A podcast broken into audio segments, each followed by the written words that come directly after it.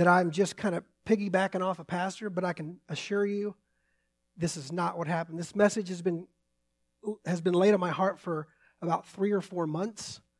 And when I hear him speak the last 2 weeks, I'm like, God is good. Because if I would have come up here and spoke after last week's sermon, you would have there would have been a seamless transition because that's the way God works. I don't want to overlook the movement of the Holy Spirit in this church. Over the past several months, there is something going on in this church, and it's the Holy Spirit. And if you're not sure of that, sit tight because I think that you're going to see that. There's a, some magnificent and wonderful things taking place in this church. And they're taking place because of obedience. And they're taking place because people want to be challenged. And I'll say this to you you can't be challenged and comfortable at the same time. And the Holy Spirit and God blesses that. And that's what we're seeing taking place in our church. We're seeing the blessings of God because of obedience. And the Holy Spirit is moving in a very powerful way in this church. So, Pastor John, thank you for holding me accountable to my goals. That's why I'm up here today. We will not talk about your goal in public because I don't want you to risk not meeting that goal. I want to put up a scripture on the on the uh, on the overhead here. Numbers. it comes out of Numbers 22, 28, and 31. Uh, this is the story of Balaam riding the donkey, and and I'm going to kind of summarize up to this point. Balaam's riding the donkey. The donkey sees the angel. The donkey turns, comes off the path. Balaam whips the donkey The donkey, they, they continue to ride on. The, the donkey sees the angel of the Lord again. He stops. Balaam whips the donkey. The third time, there's no way for this donkey to, to avoid going around the angel, so he just lays down. And Balaam whips him, and the donkey says, The Lord opened the donkey's mouth. And it said to Balaam, What have I done to make you beat me these three times? And Balaam said, You make me look like a fool. If I had a sword, I would kill you. The donkey said, Am I not your own donkey, which you've always ridden up to this date? Have I been in the habit of doing this? He said, No. And the Lord opened Balaam's eyes, and then Balaam saw the angel of the Lord. Now, I'm going to be honest with you, this has absolutely nothing to do with the message today. Rather, it's an explanation for why I'm standing here. Now, if you've already connected me to the donkey. Um, let me remind you, we're in church, and uh, there will be a salvation opportunity at the end. The point is, God will use anything to deliver a message to open the eyes of the people that need their eyes open. And I truly believe that's why I'm standing here today. I want to ask you two questions right now, and I want you to think about these questions as we as we move forward. Is there something that you can specifically do over the next two weeks to make your professional life, your personal life, and your spiritual life worse? Is there something you can do intentionally to make those areas of your life worse? Now, let me ask you another question. Is there something you can do over the next couple of weeks to make your personal life, professional life, and spiritual life better? something that you can intentionally do. So think about those two questions. Um, I want to show a short video.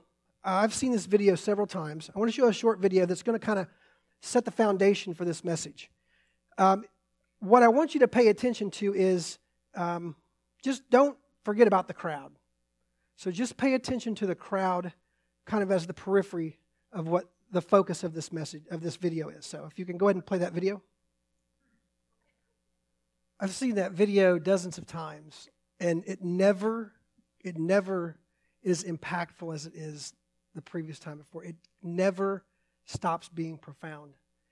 And this was the, I saw this video, and this was where God said, This is the message. This is the message that you that I want you to, to bring. Now, I wanted there's a I want to make something very clear. Um, it, it, he kind of alluded to uh, his career why. And um, so the career why is more, so for instance, my career why is to be compassionate and to serve others that are sick and injured. And so my what would be a nurse. My stepdad was a volunteer firefighter when I grew up, and I grew up watching him at all hours of the day and night. It didn't matter if we were eating dinner or opening Christmas presents. When there was an emergency, he got up and left, and he went and either cut somebody out of a mangled vehicle or stormed into a burning building of a stranger. And so that's how God prepared me to become uh, a nurse. That's the, my career why, but that's that's not really what I want to talk to you today, today about. I want to talk to you about your spiritual why. Uh, that's the message. Now, in 1981, I was uh, almost 10 years old. I'll pause so you can do the math. Carry the one. For you that can't do math quick, that makes me 37 years old. uh, it was the summer of 1981, and I had been to church camps and I had been to vacation Bible schools. And one particular Sunday, I was in service, and there was a young 20, mid 20s uh, female that had come forward and uh, was sharing a testimony about her fiance that had drowned while saving, trying to save two boys from drowning in the river.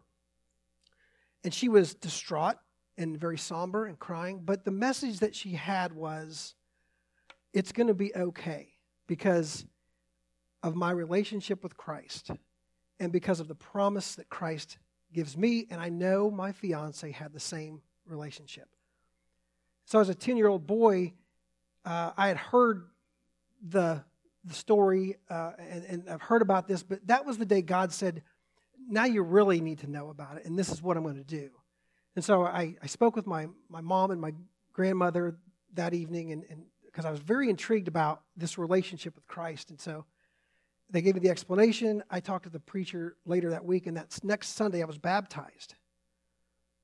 Now, Monday in the summer was, was allowance day in our house. And so every Monday I would get my allowance, and I would always go to the convenience store and buy uh, baseball cards, wa- the Topps wax packs.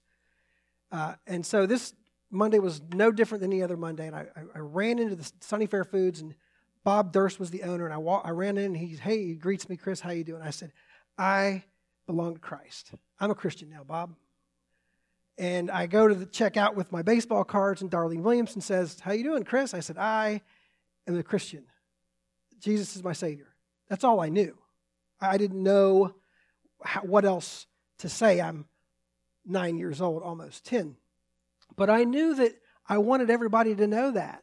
I knew that it was so important that everybody I came into contact with, they knew that I had given my life to Christ.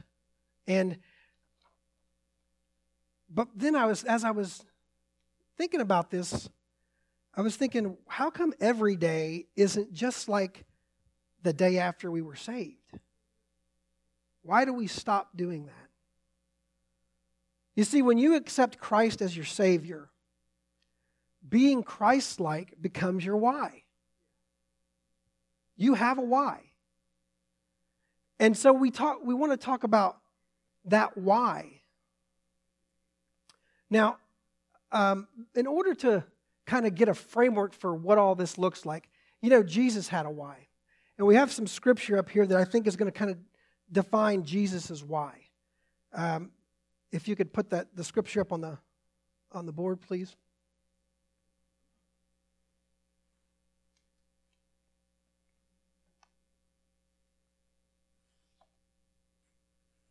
So Jesus had a why.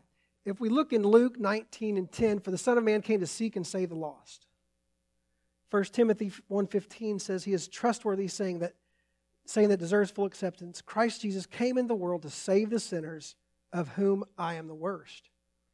John 10:10 10, 10 says the, key, the thief comes to steal and kill and destroy. I have come that they may have life and have it to the full. And John 3:17, you know, that's the verse right after the verse everybody knows, John 3:16, it says, "For God did not send his son to the world to condemn the world, but to save it through him." So what do you think Jesus' why was?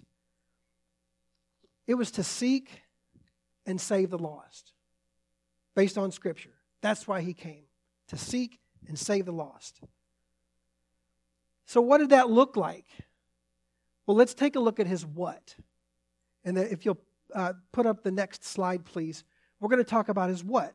What did this look like? Hebrews 4:15 For we do not have a high priest who is unable to empathize with, empathize with our weakness, but we have one who has been tempted in every way just as we are, yet he did not sin. John 1:14 says the word became flesh and made his dwelling among us. We have seen his glory, the glory of the one and only Son who came from the Father full of grace and truth. In John 14, 16, Jesus said, I am the way, the truth, and the life, and no one comes to the Father except through me. Mark 10, 45 says, For even the Son of Man did not come to be served, but to serve, and to give his love, give his life as a ransom for many. And in John 13, 5, it says, After that, he poured water into a basin and began to wash the disciples' feet, drying them with a towel that wrapped around him. So Jesus is why is to seek and save the lost. And his what is he came here in flesh. He was tempted. He walked just like us. He was hungry just like us. He became flesh. He served. Now, I don't want to gloss over this service because I think it's very important, and specifically this verse that talks about uh, when he washed the disciples' feet. I want to forget about the fact we're talking about the Son of Man, God's Son, kneeling and washing the disciples' feet. Forget about that for a second. I want to talk about Judas. Now, let me ask you a question of service. Service is, well, I'm going to help clean the church. I'm going to help get the coffee out. That's service. That's good. But let's talk about the service of Christ. Specifically, Judas, who's sitting to his right. Jesus knew what was going to happen, he knew how it was going to happen. Jesus knew at that table that Judas was going to sell him, which would begin the event, chain of events that would ultimately lead Christ to be crucified. Now, I would like to say I would have done what Jesus did, but I think I might have just skipped past old Judas and said, you know what, you can hang yourself at 30 feet, brother, because I am not washing those things. But you know, Jesus didn't do that, did he? And Peter was going to betray him, and he knew it. Peter was going to betray him, and Jesus knew it. And he, and, and he still was going to wash Peter's feet. That's service. That's the service of Christ. The beginning is setting up the coffee, and the beginning is cleaning the church. That's the beginning of service. But Christ like service is much deeper. Uh, he, he, there were 37 recorded miracles. That was Jesus' what? To come and serve. And when he was serving, he was operating in his why. He was serving for one reason to seek and save the lost. You and me. I got to put my glasses on. 37 years old, your eyesight gets a little bit. But that, you know, that service can be challenging. We talked about that. So that. That level of service can be challenging. But what did I say at the beginning of this? You cannot be challenged and comfortable at the same time. You've got to pick one. Jesus chose to be uncomfortable so he could serve. If you've accepted Christ, your why now becomes to be Christ like. And your what should also be Christ like in that you serve. And over time, our what changes. Like I said earlier, on that Monday, uh, after I was baptized, I, I, was, I was full of it, full of life. I wanted everyone to know. And I'll be honest with you, I don't do that every day anymore. So, what's changed? Let's look at what's changed. Could you put that other slide back up? The one just before that one? Thank you. Our what changes, but our why never changes. And what happens is we believe we begin to believe what the enemy tells us. And he tells us Jesus is nowhere. How does he tell us that? Well, you ever felt defeated? Like life just got the best of you? You ever been discouraged? Like you just can't get out of this rut? You ever been ashamed? Anybody ever been ashamed of their past and the sins? Makes you feel unworthy?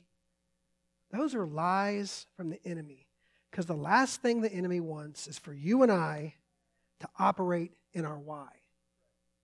Because that furthers the kingdom. That is not what the devil wants, by the way, if you're taking notes. How do you get to that point? Well, the last couple of Sundays, pastors talked about the power of the tongue. Your voice is the loudest and most frequent voice that you will hear. You talk to yourself all the time. You talked to yourself this morning. Is there anybody who did not talk to themselves this morning? Raise your hand. No, then hand. Matter of fact, when I walked in the door, I, my, I was talking to myself thinking, I wonder if somebody's going to take my row. And Sarah did. And John pointed that out. So thank you, John Taylor. John said, You're preaching today and you can't even get closer than the fourth row? nope, I guess not. the point is, what you tell yourself, you will become. There's a verse in Job, and I think we got a slide for that verse. Job uh, 325. What I feared has come upon me, what I dreaded has happened to me. What do you think of that?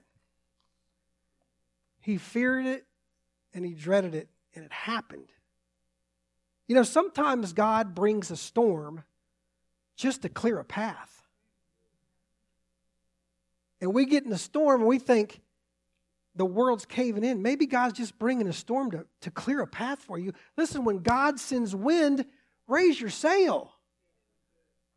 Take what He's given you. Operate in your why. Because listen, God is not going to leave you or forsake you despite what the enemy says. When, when the enemy says Jesus is nowhere, that is not true. You don't accept Christ and Christ walks away and says, Let me know if you need me. It's the opposite sometimes, right? It's, I accept you, Christ, now. Hang tight, I'll, I'll let you know if I need you for anything. We rationalize, right? Don't we rationalize our behavior sometimes, rationalize even our sin? We blame our past. We blame our sins of the past. You know, the problem with that is if you're not careful, you will talk yourself out of victory. And victory is what we are promised when we accept Christ and we become a, a child of God. We are promised victory. And if you're not careful, you're going to talk yourself right out of that victory. What's the opposite of victory? It's defeat, which is where the enemy wants you. I want to. There was a. They were doing a study on um, alcoholism uh, and and genetics. So they interviewed twin boys uh, that were older in their twenties or so, one was an alcoholic and one was not an alcoholic. You see, they were both raised in the same home with the same alcoholic father. One became an alcoholic and one didn't. And when they interviewed the boy that had become the alcoholic, they said, How did you become an alcoholic? And he said, I didn't have a choice. My father was an alcoholic. And so when they interviewed the other boy who was an alcoholic, they said, How did you not become an alcoholic? And his answer was, I didn't have a choice. My father was an alcoholic. See, what, did the, what do they tell themselves? What are you telling yourselves? If you say, I have to do this, you've subscribed yourself to something that is not lined up with the Word of God and does not line up with victory, which is promised to everyone that becomes one of God's children. We blame others. I think, uh, you know, early in the Bible, there's a perfect example of how we blame others in the story of Adam and Eve. You know, God gave them this, this is all yours. All of it. Anything you want, everything you want, except for don't eat the fruit from this tree. That's it. Everything else. What happened? The power of the tongue. Somebody started talking, and somebody started listening. Somebody started believing. And they took the fruit and they ate it. And then what happened? Shame, right? And then they hid from God. And God called out, Adam, where are you? I'm here. I'm over here. God knew where he was at. Did you eat that fruit? And Adam, just like any upstanding man, says, God, let me tell you about that woman. well, so God goes to Eve and says, Eve, you had everything in the garden, everything you wanted. I said, don't eat from this tree. You, why did you eat from the tree? What'd she do? God, let me tell you about that snake. Well, of course, the snake didn't have a leg to stand on. So it's the blame game, right?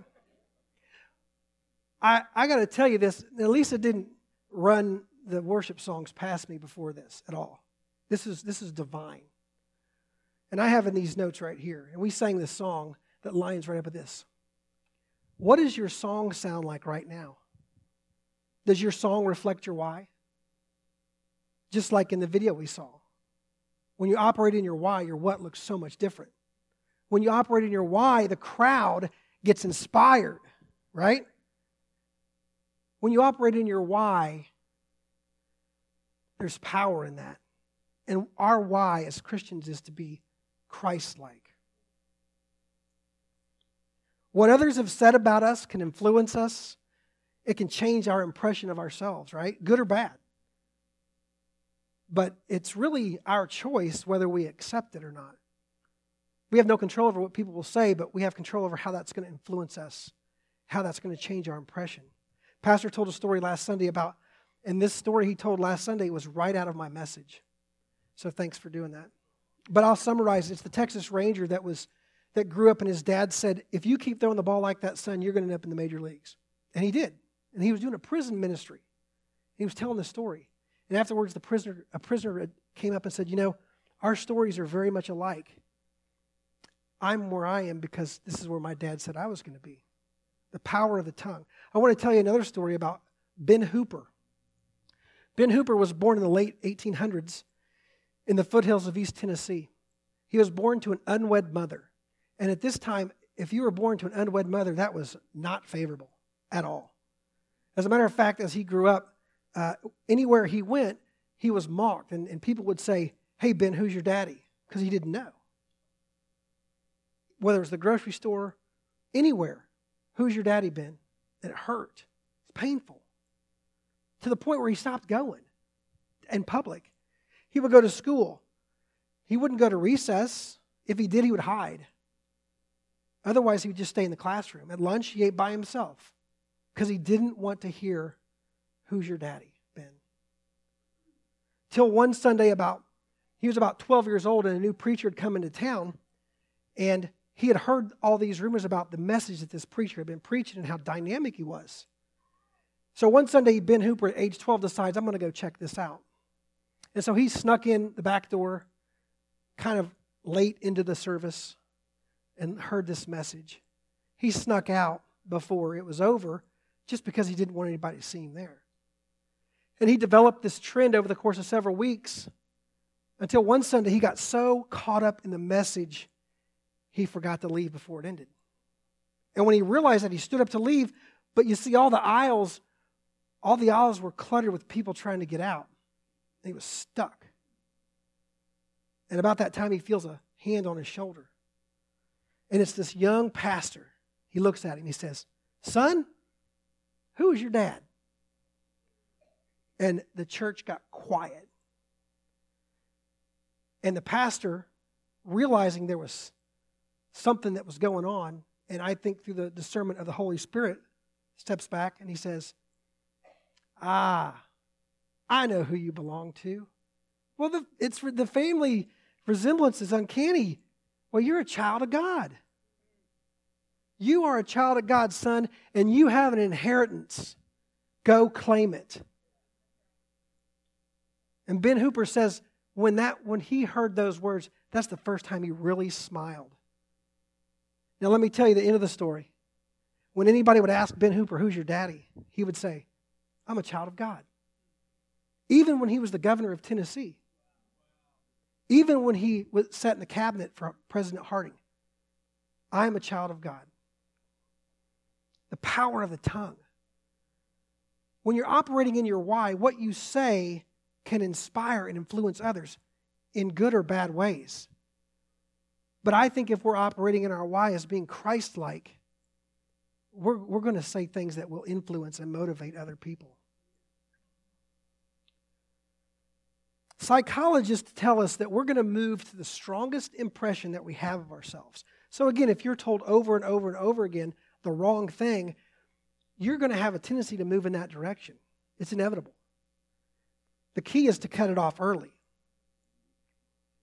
If you're afraid to fail and you operate on that fear of failing, guess what's going to happen? You're going to fail. And a lot of times, pro golfers, it's, golf is such a mental sport. When they stand over the ball at the tee box and they think there's water on the right, their sports psychologists tell them, don't pay attention to the water. Because the first thing that they'll do if they're not careful is they'll say, What? Don't hit the ball right. Well, guess what happens? They hit the ball right because they've told themselves that, which what they end up doing. The same thing goes for us. If one of your children says, Hey, can I help with the dishes? And after you pick yourself up off the floor and say, Okay, what's the next thing you say? Don't break them. If you, lay, if you got on your knees the night before and prayed and said, God, what can I say to that child tomorrow that will ensure that they break all my dishes? God would say just that thing. Tell them don't break them, because if you do, they're going to break them. It's the power of the spoken word. And it's not just what people tell you, it's what you tell yourself. Now, you remember the two questions I asked you earlier. I'm going to ask them again is there something that you can specifically do over the next two weeks to make your professional life, your personal life, and your spiritual life worse? Intentionally worse. Show of hands. Everybody should raise their hands. I'll help you with the easy ones. Now, the next question was Is there something that you can do over the next two weeks to intentionally make your professional life, your personal life, and your spiritual life better? Show of hands. So, can we agree that you have the choice to determine whether those aspects of your life become better or worse or the same? Can we agree on that? You raised your hands and said, Yeah, I have the power to influence those directions. Every choice has a result. So, making the choice is your responsibility. Now, this is what you said. This is what you said. This is not what I said. I'm just interpreting your results. You said that regardless of how good or bad my past was, or how good or bad my present is, that there is something that I can do right now to intentionally change that. You said that. That's pretty profound. Sometimes when I make profound statements, I'll, I'll, I'll, have to tell you they're profound because I get this look like, that's pretty profound, but you said it. Despite your past, your present, you have the choice to make it better, worse, or the same. But what does it take to make that choice? Those are hard choices. You've been, you've been dealt a pretty raw hand, right? That's a tough choice to make that, to make that right choice. It's so much easier to not make that choice. The problem is when you have a pity party, not very many people are going to come. And when they do, they're certainly not going to bring gifts. You're going to be lonely. Nobody likes a pity party. You ever notice when somebody's having a pity party, they want you to have a pity party too? And if you're not careful, you'll jump right in, and then we'll, we'll have a pity party together. Well, I'm going to tell you how, that, how you make those choices.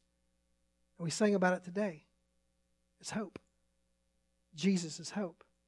John Maxwell says, Where there is hope in the future, there is power in the present hope. Jesus is our hope. And with hope, we have power. And power is what you need to make decisions and choices. In Jeremiah 29 11, it says, For I know the plans that I have for you, declares the Lord. Plans to prosper you and not to harm you. Plans to give you hope and a future. Isaiah 40 31 says, But those who hope in the Lord will renew their strength. Anybody weary? Anybody energy's just kind of zapped, life's just kind of zapped you? You just don't have that strength. I have a recipe for that, and it's right in the first part of that verse. Hope in the Lord will renew your strength. And what's that look like? You will soar on wings like eagles. You will run and not grow weary, and you will walk and not be faint.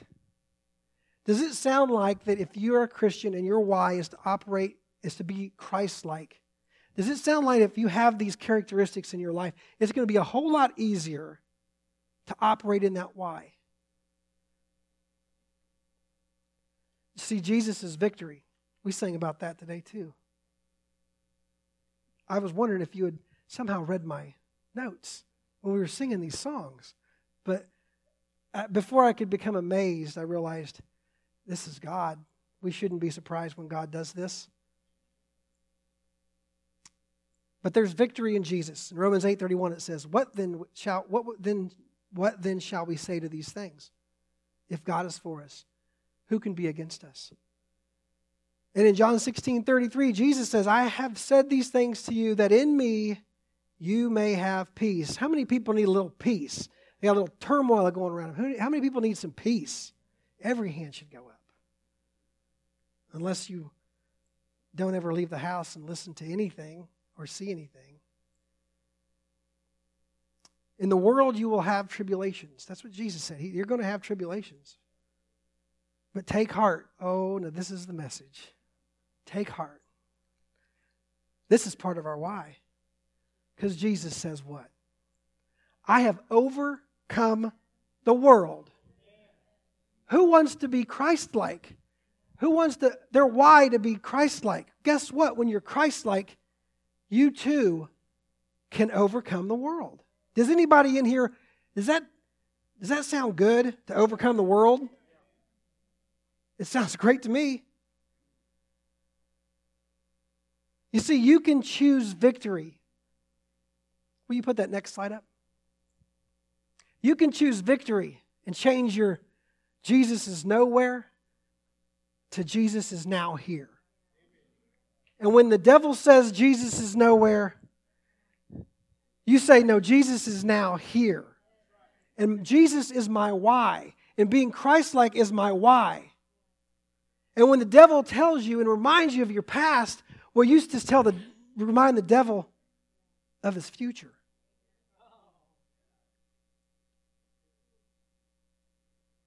And I promise you he'll flee. He doesn't want any part of that.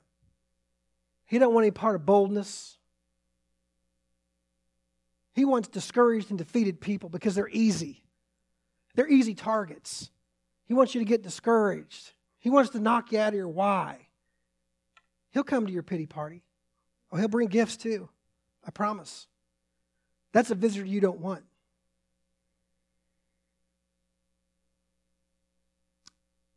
You are a child of the Almighty God. You are created in His image, and your why is to be Christ like in this life.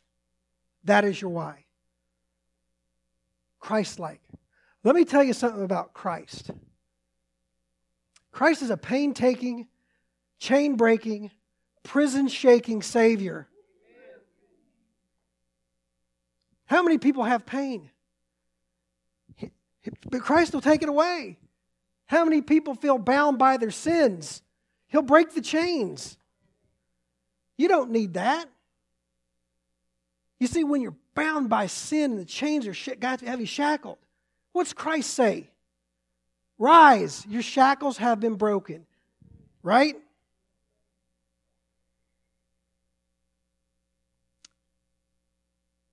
Several years ago, when God spoke to Pastor John and said, Hey, um, I need to talk to you. Because that's how God starts conversations. Doesn't typically come in this booming voice and this, it's just, hey, uh, I need to talk to you. He said, Hey, I want you to build a coffee house down there on the end of that property, but don't worry, listen, we're going to pay the property off for you. You're going to be debt free. Just build a coffee house down there. And of course, yeah, why not?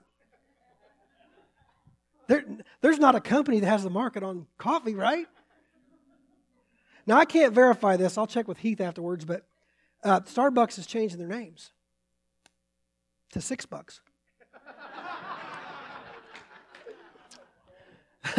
don't tell them I said that. Please don't tell them I said that. But God said, John, I want you to build this coffee house. And so John said, oh, okay, all right. Let me run it by some people, but yeah, I'll, I'll do it because John is operating in his why. Now, if John would, if God would have said, John, here's the scoop, build the coffee house because I got this orphanage in Honduras that, that they have all this extra coffee, and I want you to buy this coffee and I want you to bring it back and roast it, and we're going to help support that. His head would have blown up. He wasn't ready for that, but he didn't do that, right? Just build the coffee house. You go be the contractor. What? Yeah, I got this. Go be the contractor. And he got validation. He just told us that. He got validation. Yep, you're the contractor. And now, as you've seen this unfold over the last few years, you've seen how big this little coffee house has become.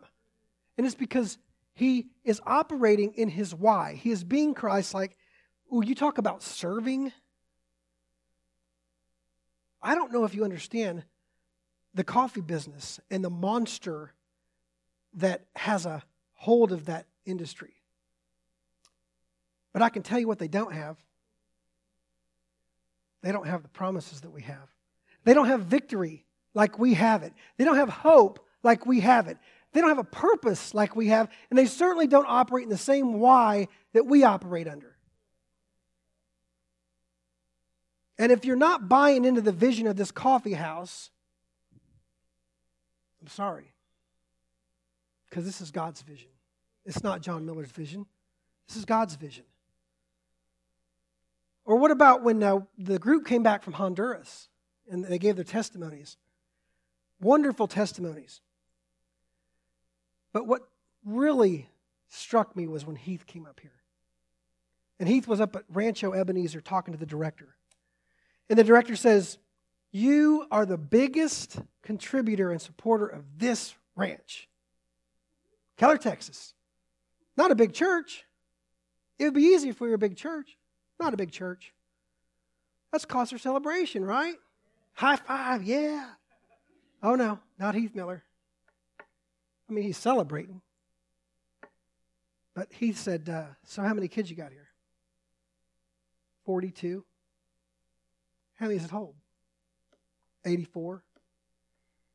And then the next thing you said was profound. What do we got to do to fill this place up?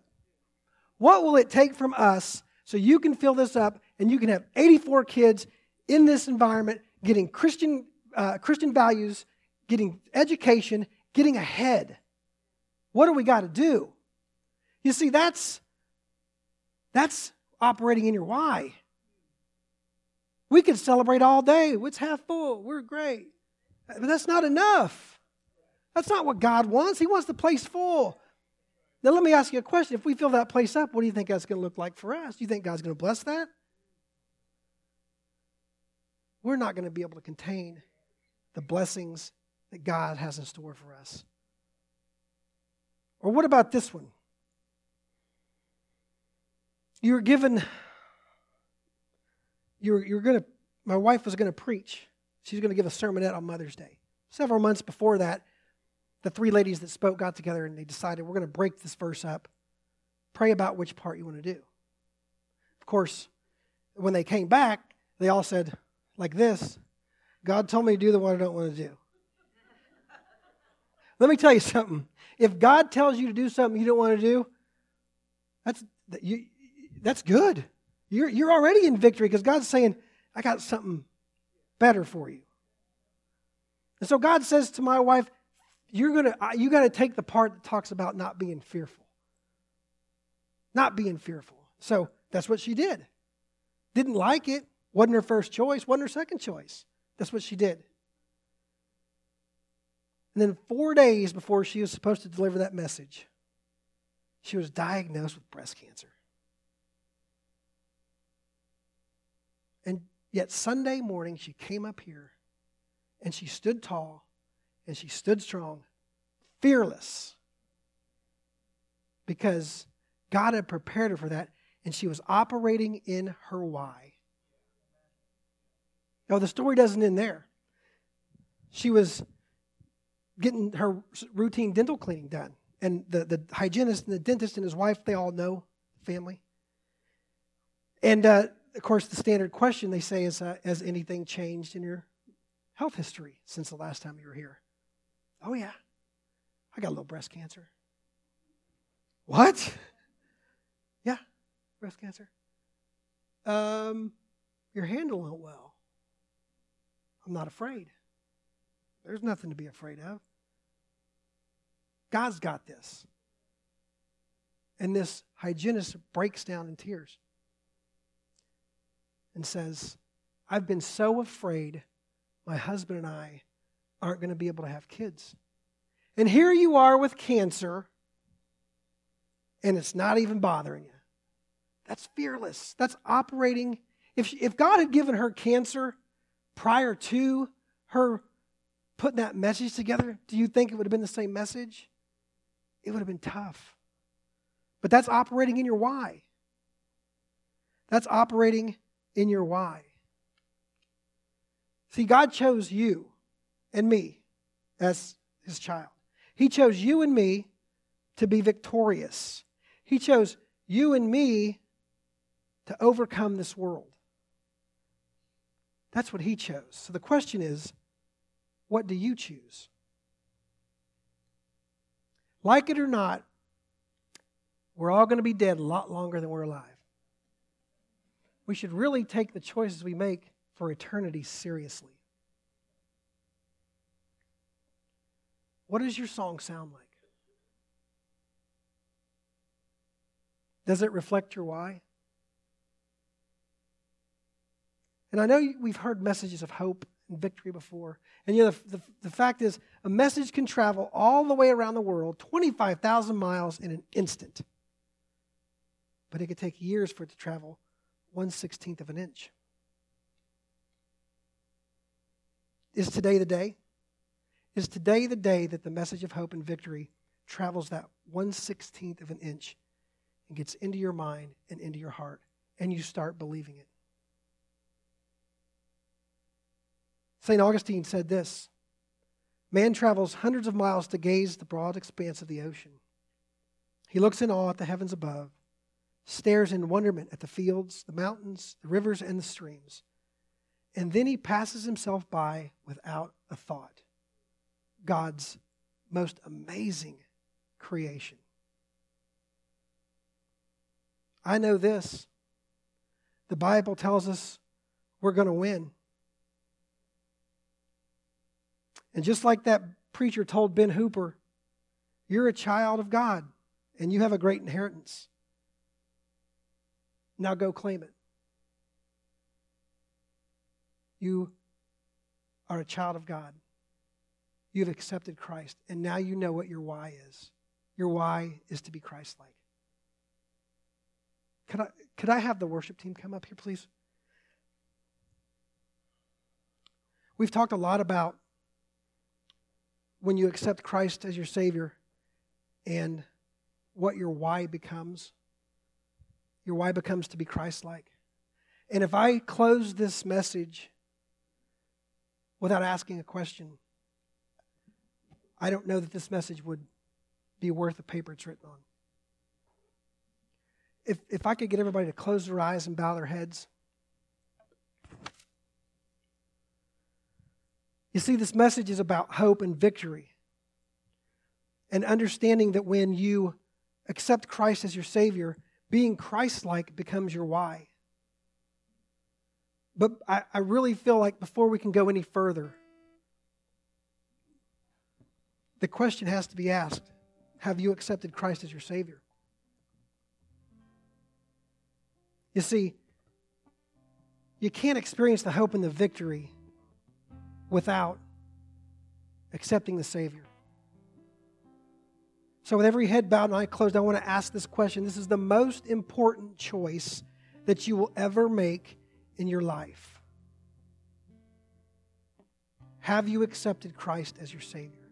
If there's somebody in here today that says, I have not accepted Christ as my Savior, this victory and this hope that you talk about, I want that relationship. Would you quietly just raise your hand and say, That's me. I need Christ to be my Savior. Anyone in here today that would make that profession today? Now, everybody sitting here today, you've accepted Christ as your Savior, but yet the power of the tongue, of the enemy, of your spouse, they've led you to maybe say some things to yourself and about yourself that aren't really true, and you've you've kind of you've kind of veered off this path. You've gotten knocked out of your why. Your song does not reflect your why. Is there anybody in here today that would say, That's me? That's me. Would you slowly just raise your hand and acknowledge that that you've that you've believed the lies of the enemy a little bit and it's really started to affect your why. Thank you.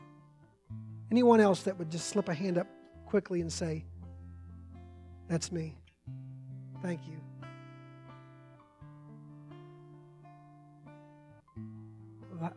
Have the worship team close with this song.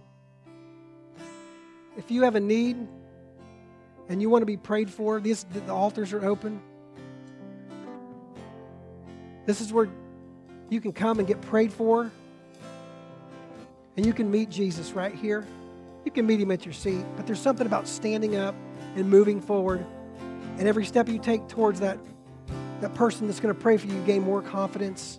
You become bold, and you start walking in that victory that's been promised. So if that's you, as we start this last song, just step out and come forward and let, let someone pray with you. Let someone inspire you and begin to walk in victory again.